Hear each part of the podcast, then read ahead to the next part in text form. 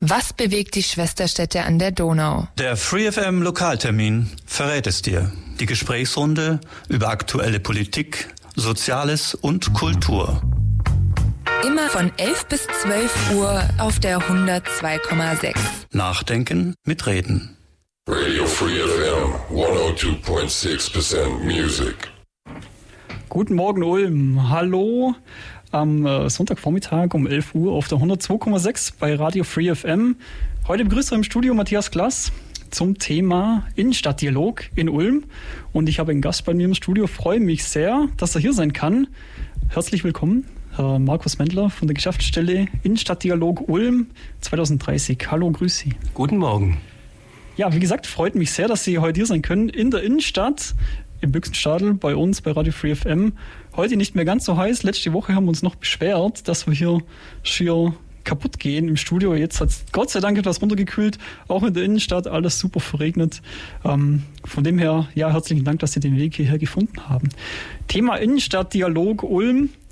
Ja, Herr Mendler, was genau ist eigentlich der Innenstadtdialog? Man spricht über die Innenstadt, aber was genau, wie genau ist das definiert? Was ist der Innenstadtdialog Ulm? Ja, der Innenstadtdialog Ulm hat 2018 seine Anfänge. Der Herr Oberbürgermeister Zisch hat den initiiert und er hat gesagt, ihm sei wichtig, über die Problemlagen und Problemfelder der Innenstadt miteinander und nicht übereinander zu sprechen. Also, dass man die Probleme zusammen erörtert, dass man zusammen Lösungen sucht und miteinander drüber spricht, dass man Verständnis für die jeweiligen Positionen mitbringt und dass man eben dann schaut, wie kann man das aufs Gleis setzen zusammen. Und im Innenstadtdialog sind, neudeutsch sagt man, verschiedene Stakeholder versammelt, möchte ich sagen. Zum einen als beispielhaft ist Vertreter der Industrie- und Handelskammer, die City Marketing von Ulm ist vertreten, das Frauenbüro ist drin, Jugendaktiv ist drin, Inklusionsbeauftragter, die lokale Agenda, Vertreterinnen des Gemeinderats, ganz wichtig, von den Fraktionen und noch ein paar mehr, so insgesamt 20 Personen, die sich in regelmäßigen Abständen da treffen und miteinander diskutieren. Wunderbar, also Stakeholder im Sinne von alle Leute, die die Innenstadt nutzen, beziehungsweise dort ansässig sind, wenn man es im Gegensatz zu Shareholder sieht, was man ja von AGs kennt, Shareholder Value, wir haben hier Stakeholder in der Innenstadt. Ja, bis auf die Besucher von außerorts sind alle vertreten. Die sich wahrscheinlich schlecht organisieren lassen. Genau, Sie können das kaum fassen. Der eine geht zum Arzt, der andere möchte einkaufen, der dritte geht zum Konzert. Die Gründe, wie die Menschen in die Innenstadt kommen, sind vielfältig und die nach Problemlagen abzugreifen, ist schwierig. Aber da haben auch eine Möglichkeit gefunden, wie man die Menschen dort auch mit einbinden können, die jetzt nur zu Besuch in Ulm sind beispielsweise. Da kann ich das nachher noch erzählen.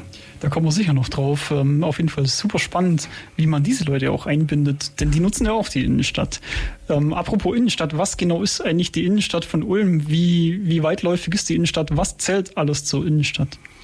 Die Innenstadt geht, wenn man jetzt diese Himmelsrichtungen nimmt, beim Hauptbahnhof los und geht dann bis zur Frauenstraße und dann von der Donau auf der einen Seite dann bis zur Karlstraße, Olgastraße, die Gegend. Ja, das heißt, die entlang der alten Stadtmauer plus die Neustadt. Korrekt. Auch mit dazu zählen können. Mhm. Mit den ganzen Sozialräumen rund um den Karlsplatz herum und um den Friedhof wahrscheinlich auch. Genau, da ist ja die regionale Planungsgruppe auch vertreten im Innenstadtdialog und die repräsentiert genau diesen Bereich. Jawohl. Ja.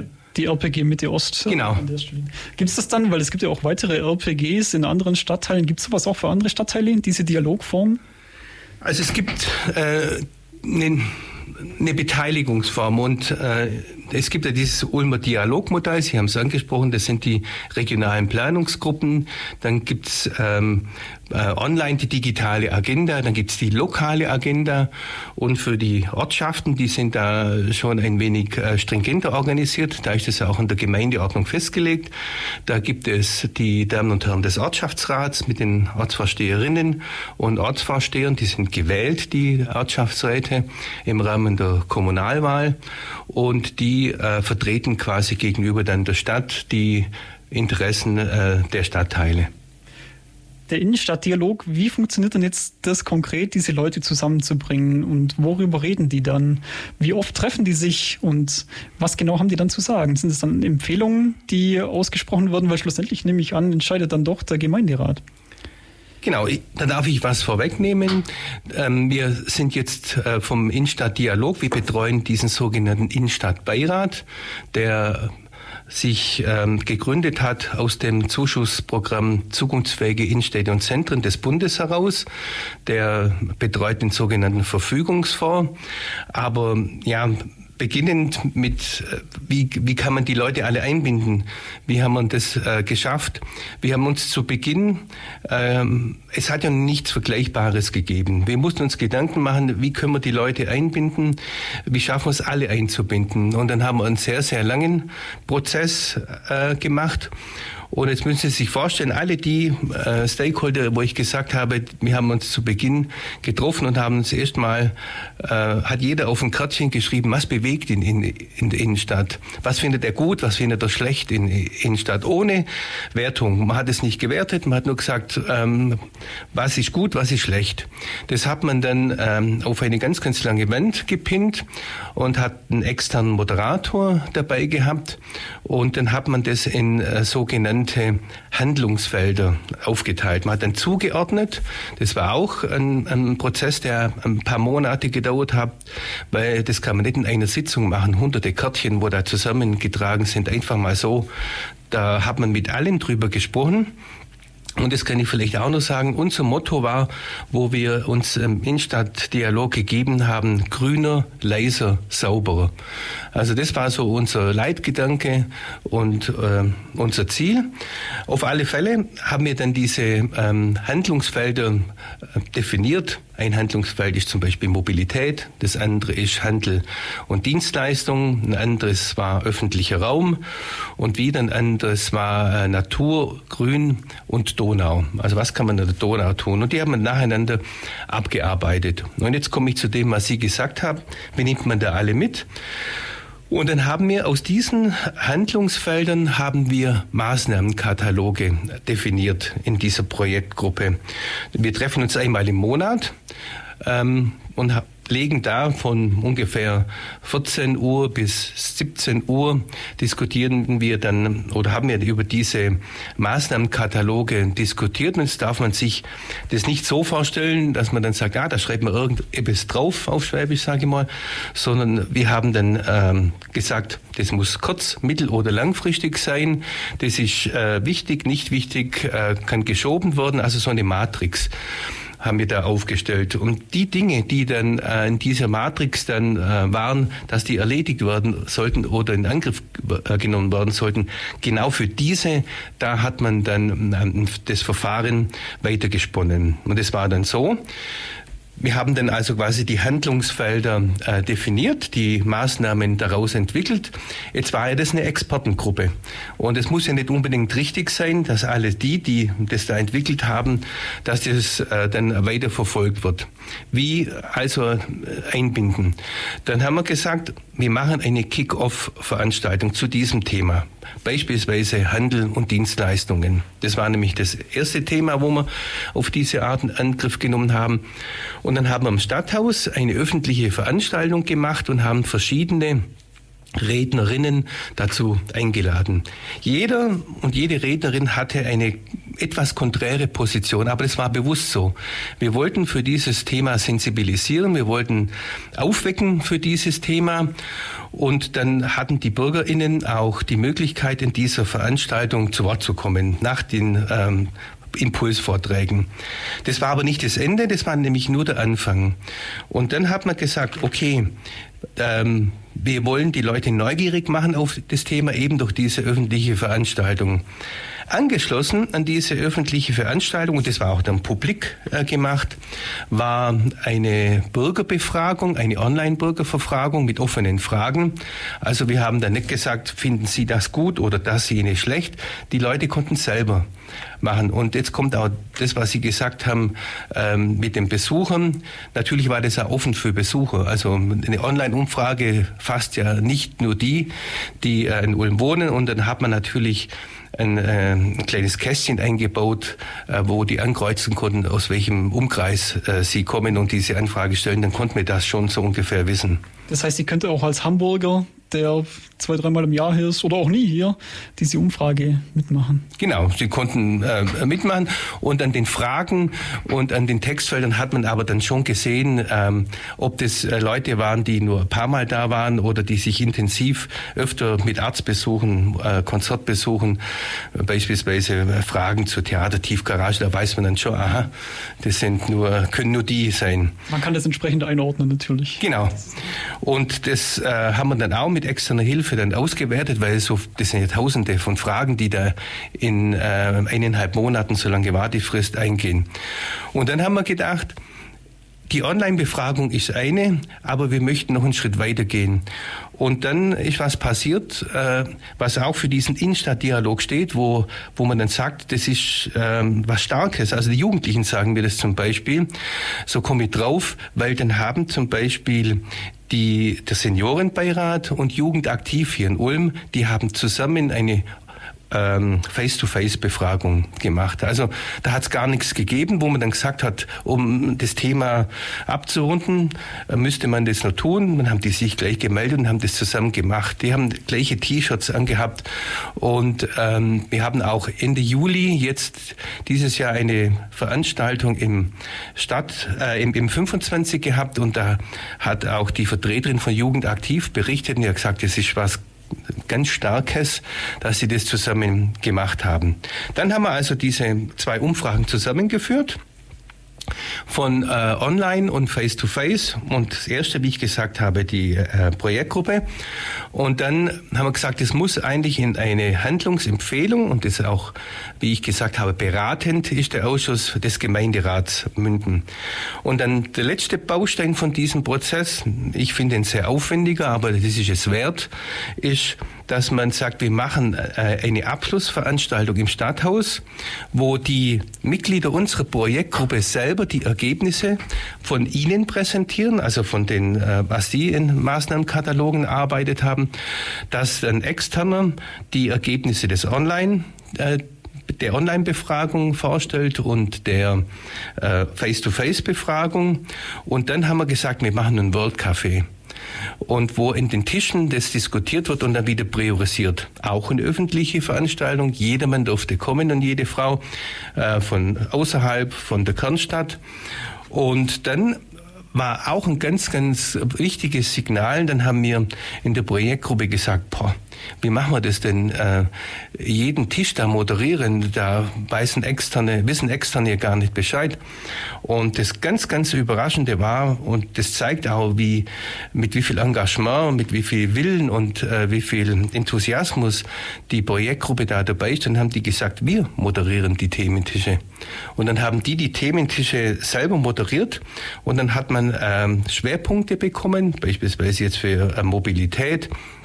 Das hat man dann in eine sogenannte Gemeinderatsdrucksache gefasst. Das war dann meine Aufgabe und dem Gemeinderat dann vorgestellt. Und das ist dieser Dialogprozess, wo versucht, viele Leute mitzunehmen und dann eben dem Gemeinderat zu sagen, das sind die Schwerpunkte, das beschäftigt die Bürger. Und das Gute ist, ich hatte es vorhin gesagt, die Vertreterinnen vom Gemeinderat sind dabei, und das wurde dann auch so gesehen, dass das ganz, ganz wertvoll ist, das so zu erarbeiten. Also eine Beteiligungsform, die durchaus auch von den Leuten wahrgenommen wird. Höre ich jetzt hier raus, es ist ja auch nicht alltäglich, dass man die Leute für Beteiligung begeistern kann. Oftmals läuft da sowas auch ein bisschen schleppend. Es kommen wenige Leute oder nur Leute aus einer, sage ich mal, Schicht, die sich dann dafür interessieren und stark machen. Aber hier höre ich jetzt raus, dass das durchaus auf Interesse stößt. Ja, und es sind immer wieder erstaunlich, wie viele Leute dann kommen zu diesen Veranstaltungen. Also wie gesagt, wir hatten Mobilität in dieser Form, wie ich es geschildert habe, dann Handel und Dienstleistung, dann öffentlicher Raum, und immer wieder waren die Leute dabei, auch online, und haben sich da eingebracht und wichtige Fingerzeige, denke ich, auch für die Verantwortlichen bei der Stadt Ulm gegeben, wie das gesehen wird. Okay, wunderbar. Bevor wir jetzt ins Inhaltliche starten, also in die Themen, um die es dann tatsächlich geht, hören wir noch ein kleines Musikstück. Hier kommt Curtis Mayfield zurück beim Lokaltermin bei Radio FreeFM auf der 102,6. Heute am Sonntagvormittag, das war jetzt gerade Curtis Mayfield, Move on Up.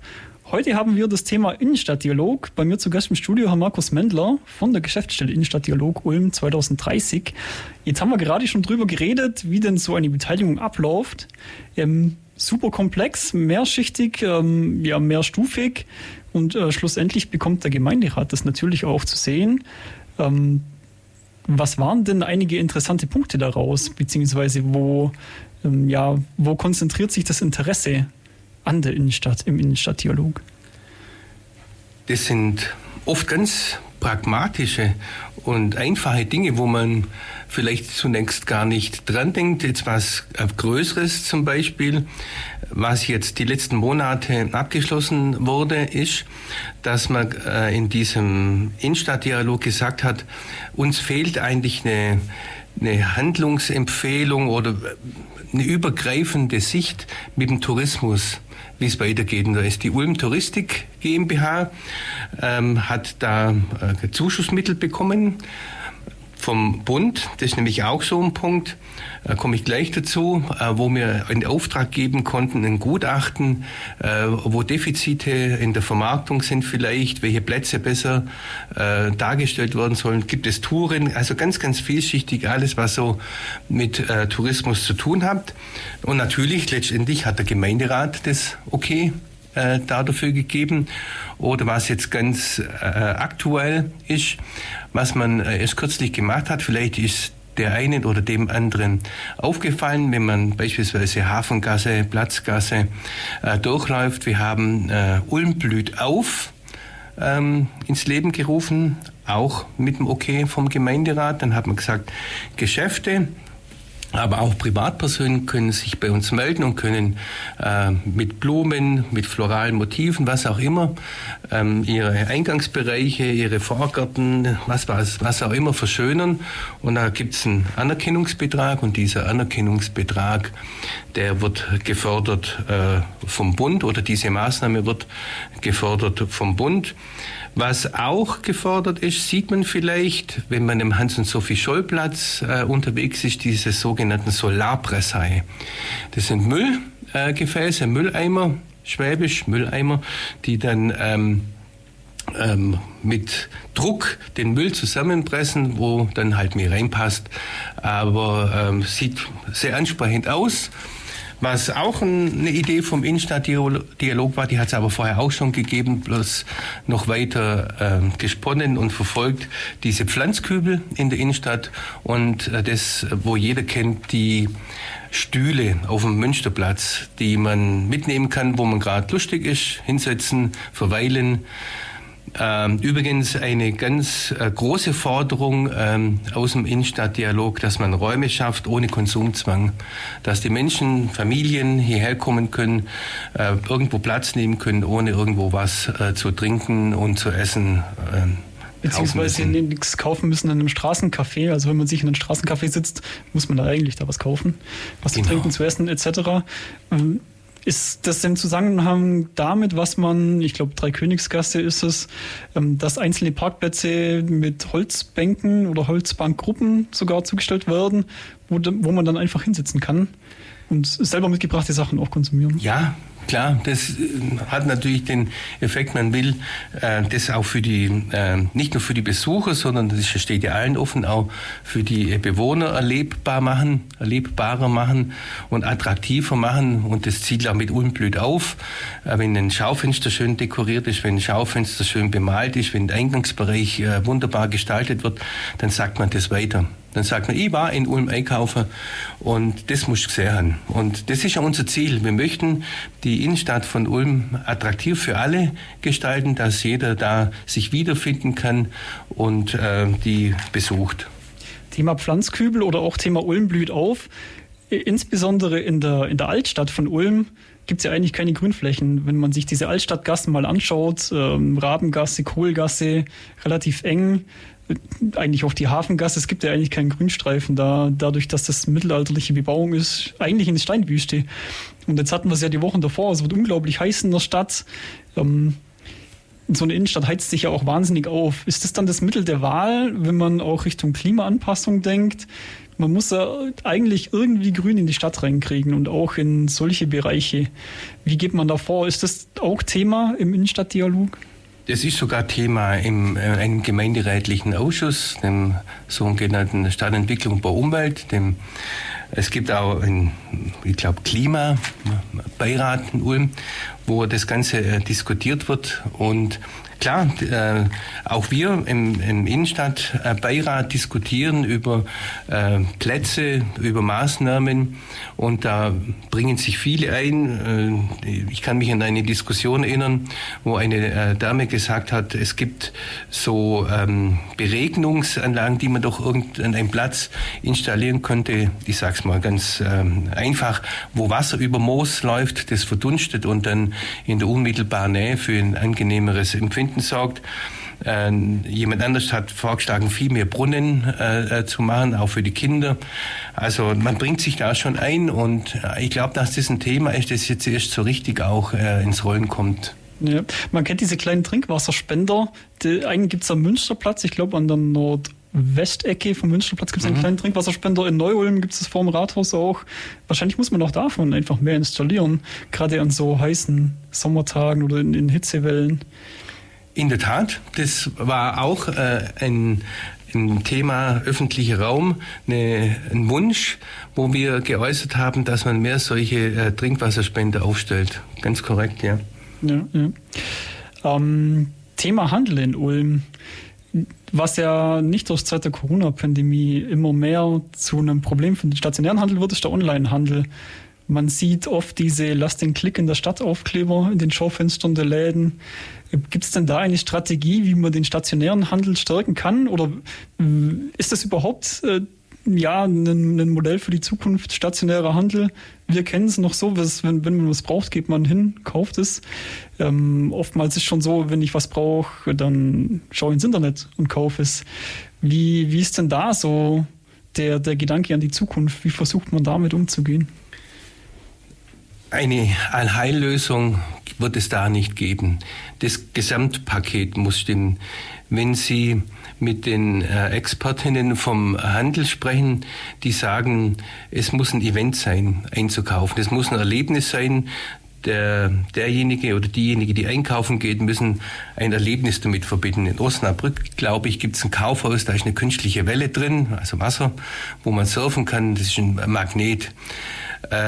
Die anderen sagen, es muss über den Service gehen. Also das, was in der Innenstadt das Pfund sein muss, ist der Top-Service, dass die Leute toll beraten werden. Und mit der Zeit wird es nämlich auch lästig, zur DHL oder zu irgendwelcher Postfiliale zu gehen und die Retoure abzugeben vom 5. Mal, wenn der Schuhe passt oder was weiß ich. Das muss man auch sehen.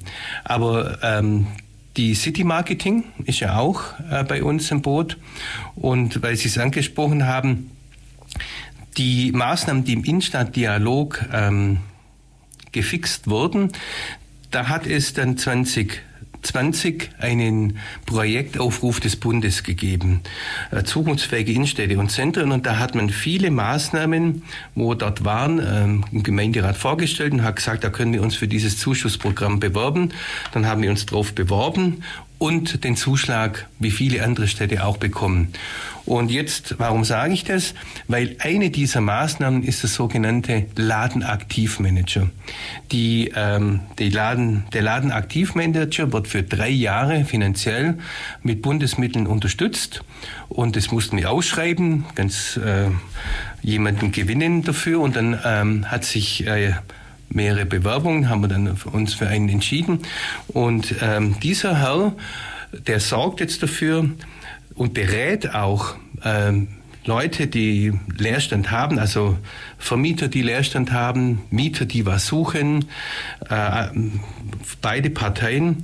Und der schaut danach, passt es überhaupt dorthin in dem Bereich? Also ist es etwas, wo dorthin passt, dass es etwas ist, wo derjenige oder diejenige, die das mieten, dann unglücklich sind da und dann sagen, da ist keine Frequenz, also das ist ein Experte, das ist eine umfassende Beratung.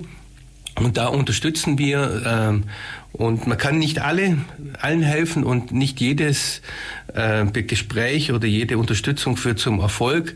Aber was sich jetzt schon zeigt, wir konnten sehr, sehr viele Anfragen sehr gut bedienen und denen sehr gute Wegweiserfunktion geben. Anfragen von Personen, die einen Laden eröffnen wollen oder einen anderen Laden suchen? Genau. Also es gibt eine Reihe von Startups, die haben eine tolle Idee. Die sagen dann, wir hätten gern in diesem Laden XY was ausprobiert. Dann gibt es zum Beispiel Kulturschaffende, die sagen, der Laden steht leer, können wir da nicht auf unsere Kunst ausstellen. Auch das ist denkbar, weil in dem Zukunftsprogramm auch für jedes Jahr ein Budget ist, wo man auch Läden finanziell unterstützt. Die müssen aber ein bisschen aufwendig einen Businessplan vorlegen. Es ist Bürokratie, ja, es ist auch keine einfache Prüfung, aber man muss auch bedenken, für maximal bis Juli 2025 wird ein großer Teil der Miete dann vom Staat übernommen und die Prüfung ist runtergebrochen auf die Städte. Das macht also hier in Ulm die Geschäftsstelle. Und für 2024 sind jetzt schon fast alle Mittel voll, weil das budgetiert ist und jetzt 2023 sind sie schon belegt. Also das ist ein Programm, das sehr, sehr gut ankommt. Und ein Aufwand, der sich höchstwahrscheinlich auch lohnt. Wir sprechen gleich noch ein bisschen mehr über den Leerstand in der Innenstadt, was Ladengeschäfte ansteht, nach einem kurzen Lied nochmal. Düsseldorf Düsterboys mit Sommer, holen wir ihn mal zurück. Die Düsseldorf Düsterboys fahren in den Sommer. Wahrscheinlich muss man da jetzt hinfahren, weil er nicht mehr da ist. Aber ein bisschen warm ist er trotzdem noch. Ja, willkommen zurück beim Lokaltermin auf der 102,6 bei Radio FreeFM am Sonntagvormittag mit dem Herrn Markus Mendler vom Innenstadtdialog Ulm 2030. Unser Thema, der Innenstadtdialog in Ulm. Und wir hatten das jetzt gerade schon vor der Musikpause über die interessanten Themen, die denn da so aufkommen in den Dialogformen.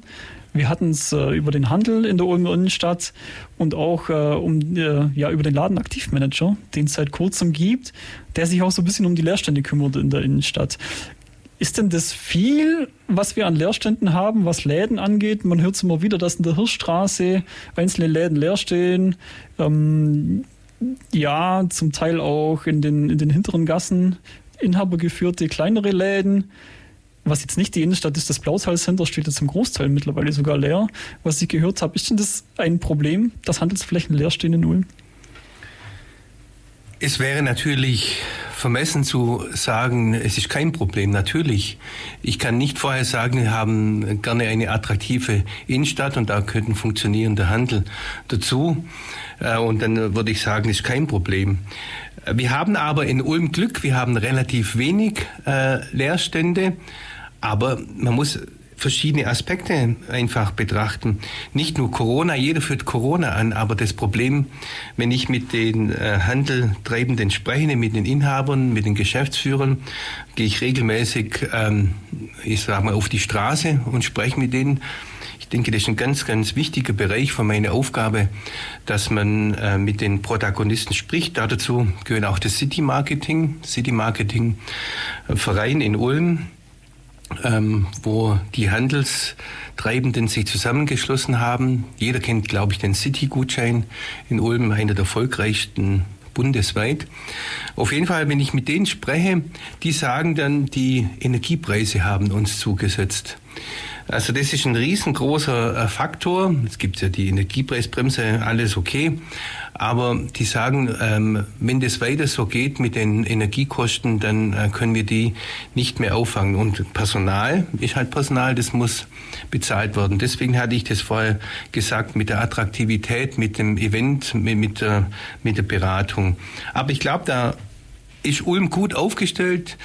Ich war erst kürzlich in der Platzgasse in einem Geschäft, also wie die da beraten haben, da muss ich sagen, da kann man weit laufen, das ist vorbildlich und ich denke, das ist auch das, was Ulm auszeichnet, dass da alle mit Herzblut dabei sind, die Händler, und wollen, dass die Leute in die Innenstadt kommen. Also die Energiepreise ist eine, das andere ist natürlich ein Zeitaufwand.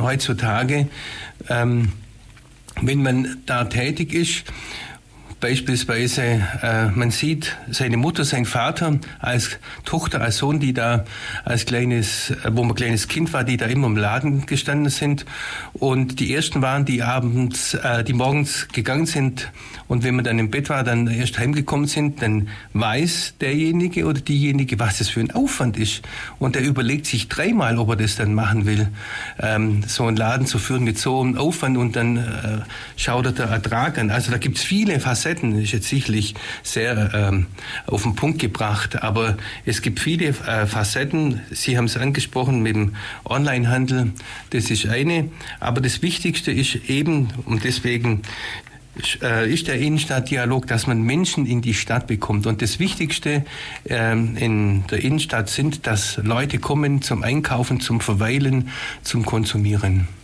Wahrscheinlich ist auch die Mischung in der Innenstadt sehr wichtig. Man kommt ja dann nicht nur zum Einkaufen, sondern möchte vielleicht auch einen Kaffee trinken oder Mittagessen oder sich vielleicht noch die eine oder andere Ausstellung anschauen. Also man kommt nicht nur für die eine Tätigkeit, sondern vielleicht sogar für den ganzen Tag, weil man ja einen Tag in Ulm verbringen will, wie auch immer. Wenn jetzt ein Laden leer steht, kann man denn da so einfach einen Café reinmachen? Oder andersrum, wenn man sagt, jetzt haben wir zu viele Cafés, wir brauchen mehr Läden, kann man das umdrehen? Oder ist da die Nutzung dann festgelegt? Wie sieht es da aus? Also es gibt natürlich die baurechtliche Seite, da gibt es Bebauungspläne. In den Bebauungsplänen ist dann festgelegt, welche Nutzung da möglich ist, aber jetzt nicht ist, oder welche Nutzungen möglich sind. Und oftmals ist ein Kostenthema, der Umbau ist das Thema. Also manchmal passt vielleicht eine Gastronomie, da würde gut reinpassen, aber die Umbaukosten schrecken die Leute ab. Aber was festzustellen ist, vor allem junge Menschen, ich sag mal so um die 30, die da jetzt planen, ein Geschäft zu eröffnen, die haben super Ideen und da kommt dann eben unser Ladenaktivmanager ins Spiel. Die Leute wenden sich in der Regel an uns. Ich bin ja auch mit Wirtschaftsförderung zuständig bei der Stadt Ulm und dann ist der Verknüpfungspunkt ein kurzer. Dann wird es an der Herr Hoffmann weitergeleitet. Wir machen dann zusammen einen Termin, das ist der Ladenaktivmanager. Und dann hören wir zu, was die planen. Und dann haben wir jetzt schon eine Bestandsaufnahme in diesem Jahr gemacht. Die schauen wir sehr aktuell, dank der Mithilfe vom City Marketing. Wir wissen also genau, wo es die Leerstände gibt und was dort möglich ist und was dort funktionieren könnte.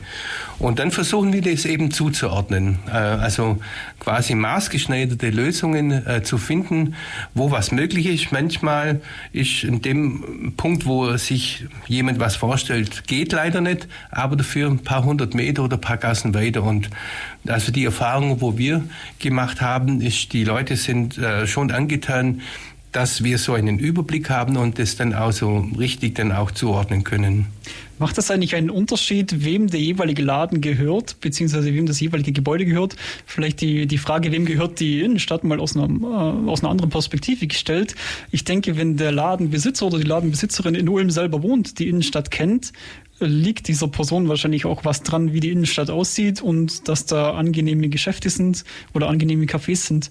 Wenn die Besitzenden diese Stadt nicht kennen und das Ganze nur als Investment haben, ja, ist vielleicht Spekulation auch eher ein Thema. Wie sieht das in Ulm aus? Gehört die Ulmer Innenstadt den Ulmerinnen und Ulmern oder hat der Ausverkauf stattgefunden in gewissen Bereichen?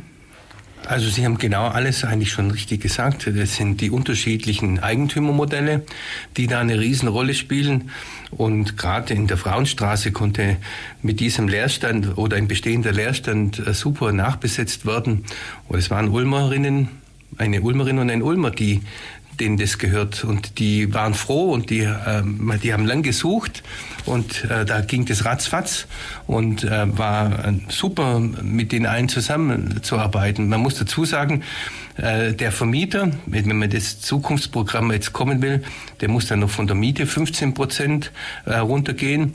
Jetzt können Sie sich vorstellen, dass es eine Erbengemeinschaft ist, die, wo viele vielleicht auf das Geld hoffen oder damit rechnen, ist es ungleich schwieriger, das durchzusetzen, wie wenn es ein Ulmerin und Ulmer ist. Aber genau, Sie haben es richtig erkannt, so sind die Interessenlagen unterschiedlich und gar nicht so einfach. Ja, mit Sicherheit sind die Interessenlagen auch verschieden, was die Generationen angeht, könnte ich mir jetzt vorstellen, insbesondere was Veranstaltungen angeht, am Wochenende, nachts, was die Mischung angeht zwischen Gastronomie, Veranstaltungen, aber auch Ruheinseln, nenne ich es mal, beziehungsweise Geschäfte tagsüber. Gibt es denn da arge Reibereien oder ist das im Vergleich zu anderen Städten sehr, sehr human bei uns noch? Ich fange mal mit dem Letzten an, was Sie gesagt haben, mit den Geschäftszeiten. Fällt mir spontan ein, im Innenstadtdialog war es eine Anregung, dass die Schließzeiten angepasst wurden in den einzelnen Gassen zur Frauenstraße. Das heißt, wenn jemand dann nach Ulm kommt, muss er nicht im Internet schauen, ein Internetauftritt schließt demnächst oder noch auf. Meistens ist man dann schon auf dem Weg und dann 100 Meter davor denkt man, ach, hat er überhaupt auf, ich muss mal schauen. Und dann hat er zu. Also in der Tat, das ist so eine Kleinigkeit, aber immense Außenwirkung. Dann weiß derjenige oder diejenige, der nach Ulm kommt, wir haben eine einheitliche Geschäftszeit, wo endet. Da kann ich noch kurz reinwitschen und was holen, haben wir kein Problem. Oder wenn gerade ein Parkplatz frei ist, sieht man ja auch, dass man dann dort noch machen kann. Zu den Interessenlagen könnten unterschiedlicher natürlich nicht sein. Jugendaktiv hat in dem Kärtle damals geschrieben, Festivals, mehr Festivals auf dem Münsterplatz, dem Stichwort Bespielen vom Münsterplatz. Und da kann ich eigentlich aus eigener Erfahrung berichten.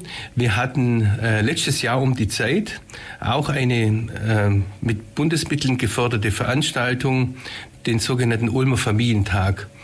Leider, da habe ich heute dran gedacht, wo ich hier reingefahren bin, Wetter letztes Jahr wie heute, regnerisch. Aber es sind doch sehr, sehr viele Kinder und Familien und Eltern gekommen und haben die Angebote genutzt. Da waren alle möglichen Vereine, DLRG war da, dann war Zauberer da, alles Mögliche war da vertreten. Dann war Bobbycar, Rennen und so weiter. Also für die Familien das größte Straßenmal mit Malkreide, Straßenmalkreidebild Ulms wurde da gestaltet. Aber warum komme ich drauf? Weil die Veranstaltung war bis 16 Uhr mal an einem Sonntag begrenzt. Und dann kam eine Familie zu mir her und sagt, ach, das ist so toll, könnte man das nicht länger machen, bitte Ausnahme, die haben heute alles gefahren. Aber dann habe ich auch gesagt, wenn wir jetzt 16 Uhr hier Schluss machen, dann ist für uns noch nicht Schluss, wir müssen noch abbauen, das macht Krach. Und ich glaube, an dem Beispiel versteht man die Interessen, wie sie unterschiedlicher nicht sein können. Bis wir fertig waren mit Abbauen, war 19 Uhr, das macht natürlich Krach. Und das ist ja verständlich, dass jemand, der da drum wohnt, am Münsterplatz am Sonntag, froh ist, wenn dann um 19 Uhr endlich Schluss ist und nicht da noch bis in die Nacht rein, dann anfangen abbauen. Aber die Bewohner in der Innenstadt, Sie haben es angesprochen, die sagen, man muss eigentlich auch die Besucherströme nachts vor den Wirtschaften lenken. Und vielleicht so eine Anregung, wo auch eingebracht worden ist, wo von anderen Städten gesehen worden ist, so freiwillige Nachtwächter. Also das sind so Menschen, wie jetzt die Müllpaten in Ulm, die sind extra mit den Kitterle haben die an und dann weisen die Nachtschwärmer darauf hin. Also hier ein bisschen, wo oben noch Wohnen ist in der Gasse, ein bisschen Piano und fordern die dann auch auf, da schneller durchzugehen. Also man muss eigentlich feststellen, die älteren Herrschaften, die in Ulm in der Innenstadt wohnen, die legen eben Wert auf kulturelle Veranstaltungen, auf Ärzteversorgung. Das ist denen wichtig, deswegen wohnen die und die verständlicherweise haben die jetzt nicht dieses Bedürfnis nach vielen Feiern wie die junge Generation. Was aber durchaus ja auch eine kulturelle Veranstaltung wäre, nur halt aus einer bisschen anderen Richtung. Ja, klar. Wir sprechen gleich noch darüber weiter, über das Nachtleben noch so ein bisschen in Ulm. Nach einer kleinen Musikpause, dann hören wir uns gleich nochmal zum Endspurt. Bis gleich. Ja, das Solo schenken wir uns jetzt einfach mal. Das war Death Alley aus Belgien. Wir sind zurück bei Radio FreeFM auf der 102,6 im Lokaltermin mit Markus Mendler vom Innenstadtdialog Ulm 2030. Und wir wollen zum Schluss vielleicht noch ein bisschen in die Zukunft schauen, wenn wir schon sagen Ulm 2030. Wie wird denn die Stadt im Jahr 2030 ausschauen, die Innenstadt? Wird es Diskotheken nur noch draußen im Industriegebiet geben, wie es in vielen Städten schon so ist? Werden Läden großflächig leer stehen in der Innenstadt? Wird es wahnsinnig heiß sein in der Innenstadt? Wie wird die Stadt aussehen, um also ein paar Dystopien hier in den Raum zu werfen? Wie wird Ulm aussehen? Ja, ich hoffe, dass die düsteren Vorhersagen für Ulm überhaupt nicht zutreffen, sondern wir mit unserem Teil daran arbeiten können, dass es eben anders kommt. Jetzt hat Ulm ja die Landesgartenschau 2030 bekommen, ein einmaliges Konzept mit der Bundesfestung in die Stadt rein. Da wurden auch viele Dinge vom Klimaschutz proaktiv gestaltet, berücksichtigt und haben Signalwirkung für die Zukunft. Dann hat der Gemeinderat den Umbau der Fußgängerzone Hirschstraße-Glöcklerstraße genehmigt und wird in Angriff genommen. Da werden wir sicherlich eine attraktive Einkaufs- und Verweilmeile, bewusst sage ich auch Verweilmeile, schaffen können. Unten mit einem attraktiven Bahnhof, oben am anderen Ende unser Alleinstellungsmerkmal, unser Ulmer Münster, wo hoffentlich weiterhin viele Menschen dann besuchen können. Und dann gibt es ja noch die Diskussion um das Einstein Discovery Center, wo auch bis dahin dann in Ulm verwirklicht werden soll. Und. Also ich glaube, ich habe mal einen Spruch gehört, der heißt, wenn viele an vielen Orten viele kleine Schritten tun, dann wird sich was verändern. Und so sehe ich es eigentlich im Innenstadtdialog auch. Wir machen viele Vorschläge, hoffentlich gute, die für jeder für sich einen kleinen Teil sind, aber wenn man das große Ganze betrachtet, dann schon zusammenpassen und weiterhelfen. Und so sehe ich es eigentlich für Ulm gesamt auch. Wir tun was, wir machen die Innenstadt attraktiv. Der Bahnhof ist jetzt auch in der Zeitung wieder, soll attraktiver gestaltet werden. Ein großes Stichwort auch die Intermodalität von den ÖPNV-Angeboten, wo dann damit wohl einhergeht und wo das dann attraktiver macht, dass die Menschen kommen. Die kommen dann mit dem Bus oder mit dem Zug, fahren dann mit dem Roller weiter und dann mit dem Leihrad, was weiß ich, an der Donau entlang. Intermodalität heißt an der Stelle die Kombination von verschiedenen Verkehrsmitteln. Genau, ja. Und das ist zum Beispiel auch etwas, was immer vorgebracht wurde auf den Kärtchen in unseren Veranstaltungen, dass man das macht. Was ich mir wünsche, dass Ulm eine saubere Stadt bleibt, eine sichere Stadt bleibt, sodass sich alle dort wohlfühlen können und sich wiederfinden, ja. Vielleicht auch noch Stichwort externe Expertise. Es sprechen ja jetzt hauptsächlich zumindest mal Menschen aus Ulm über die Ulmer Innenstadt, natürlich mit auch ein bisschen Input von den Besuchenden.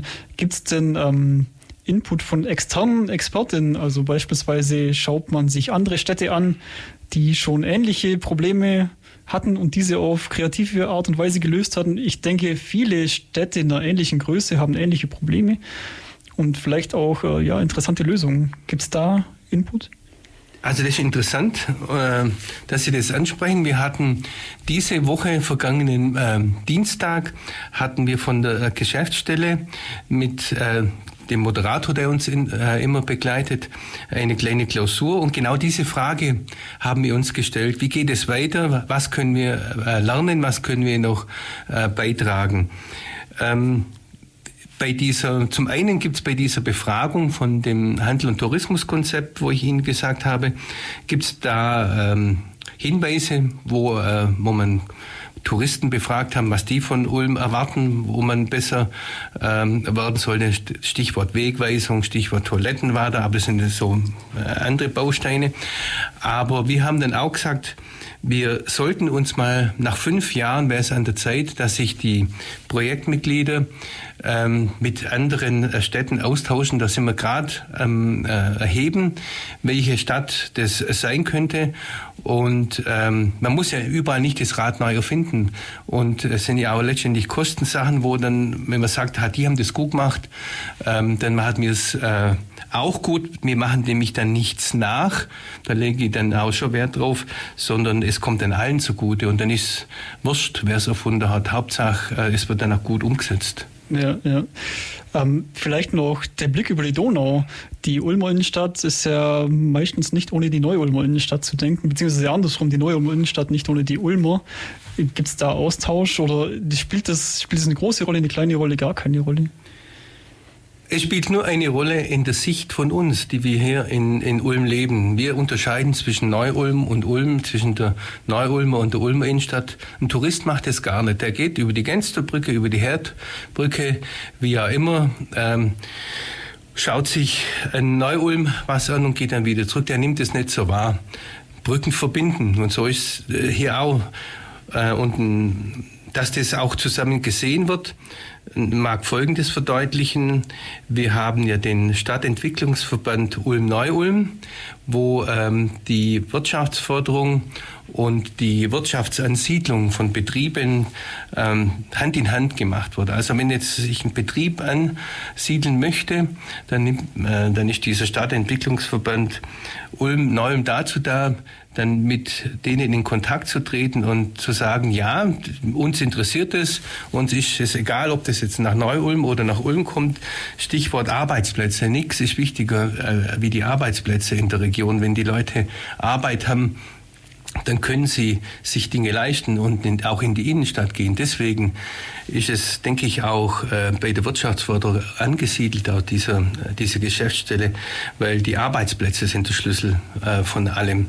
Und deswegen hat man auch in diesem Stadtentwicklungsverband in der letzten Sitzung beide City-Managerinnen von Neu-Ulm und von Ulm über ihre Arbeit berichten lassen und eingeladen. Und da war schon sichtbar, dass es doch viele Schnittpunkte gibt. Und ich denke, dass da auf Zukunft gerichtet das auch immer enger vernetzt wird. Das heißt, man setzt schon eher auf Zusammenarbeit, anstatt dass man jetzt gegenseitig sich die Läden abwirbt, beziehungsweise mit gegenteiligen Förderungen arbeitet. Also Rivalität ist unproduktiv, bindet unnötig Kräfte und muss nicht sein.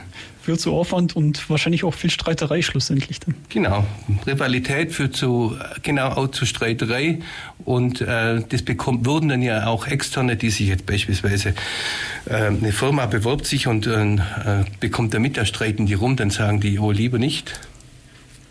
Und dann gemeinsames Vorgehen, gemeinsame abgestimmte Handeln ist viel, viel besser.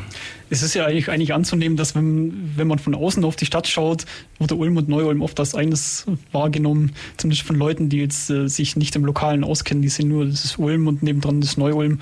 Aber im Grunde genommen ist eine ÖPNV irgendwie auch eine Stadt. Also soweit ich weiß, aber das ist jetzt nicht mein Spezialgebiet, ist ja der Ding, Donau-Iller Nahverkehrsgesellschaft, und da sind alle Betreiber des ÖPNVs, also Bus, Regionalbahnen und so weiter, in enger Abstimmung, um das zu verbessern. Die Oberbürgermeister und die Landräte sind da zuvorderst mit dabei und ich glaube, das ist heute gar kein Diskussionspunkt mehr, den ÖPNV in den Mittelpunkt zu stellen oder den Radverkehr. Ganz wichtig, dass da die Innenstädte attraktiv sind. Also vor 10 Jahren, auch mit dem E-Bike-Boom, war das noch lange nicht so, dass so viele E-Bike-Radler in beide Städte gekommen sind. Ja, vielleicht ein wunderbares Schlusswort jetzt heute in unserem Lokaltermin, denn in 4 Wochen wird unser Thema der Radverkehr in Ulm sein. Herr Mendler, ich danke Ihnen sehr herzlich, dass Sie da waren für den Ulmer Innenstadtdialog 2030. Wir wünschen noch weiterhin für uns alle der Stadt Ulm eine erfolgreiche Zukunft. Und ja, nochmal vielen Dank, dass Sie da gewesen sind. Gerne. In dem Sinne wünschen wir den Ulmerinnen und Ulmern noch einen schönen Sonntag und sagen, schalten Sie auch nächstes Mal wieder ein, in 4 Wochen, wenn es wieder heißt, Lokaltermin, Sonntagvormittag, 11 Uhr auf Radio FreeFM. Tschüss. Tschüss. Echt schnell vorbeigegangen. Das war der Lokaltermin über aktuelle Politik, Soziales und Kultur. Immer nachzuhören auf www.freefm.de in der Mediathek. Nachdenken, mitreden. Free FM.